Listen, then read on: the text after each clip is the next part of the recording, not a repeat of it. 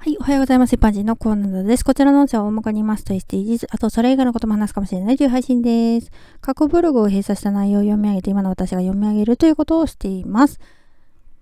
題名、話し合いにおける仕切りや読みます。グループでの話し合いはある程度司会進行役のような議長役が必要ですが、別にそんな仕切り役がいなくても、メンバーが意気投合して盛り上がり、様々な意見を出していく中でまとまっていくこともあります。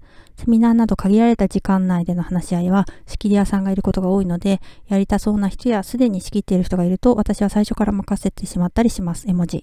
先日セミナーで、それぞれ興味のあるテーマを選び、グループを分けをした時のことです。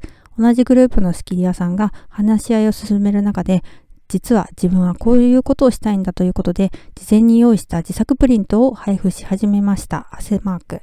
下調べをされていて真面目だとは思いますが、一人だけ反則。絵文字。断れない雰囲気でした。絵文字。その後も本人はやる気満々で汗マーク。セミナーの日程以外でメンバーが集まる日も決め始めました。絵文字。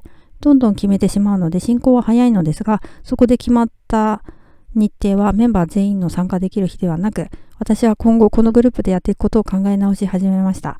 そこで失礼だとは思ったのですが、汗マーク、話し合い中に抜け出し、他の興味のあるグループに話を聞きに行ったところ、すでに取り上げるテーマは決定してたのですが、面白そう、びっくりマーク、やってみたい、びっくりマーク、と思う内容で、すっかり気持ちが傾いてしまいました。絵文字。過去、可能だったので、すごく気まずかったのですが、汗マーク、グループを移籍することにしました。絵文字。たかがセミナーのただの話し合いですが、自分が楽しめないと参加するにも面白みがなく、やる気も出ないと実感しました。以上です。グループワークっていうのはみんなで話し合う場だと思うんですね。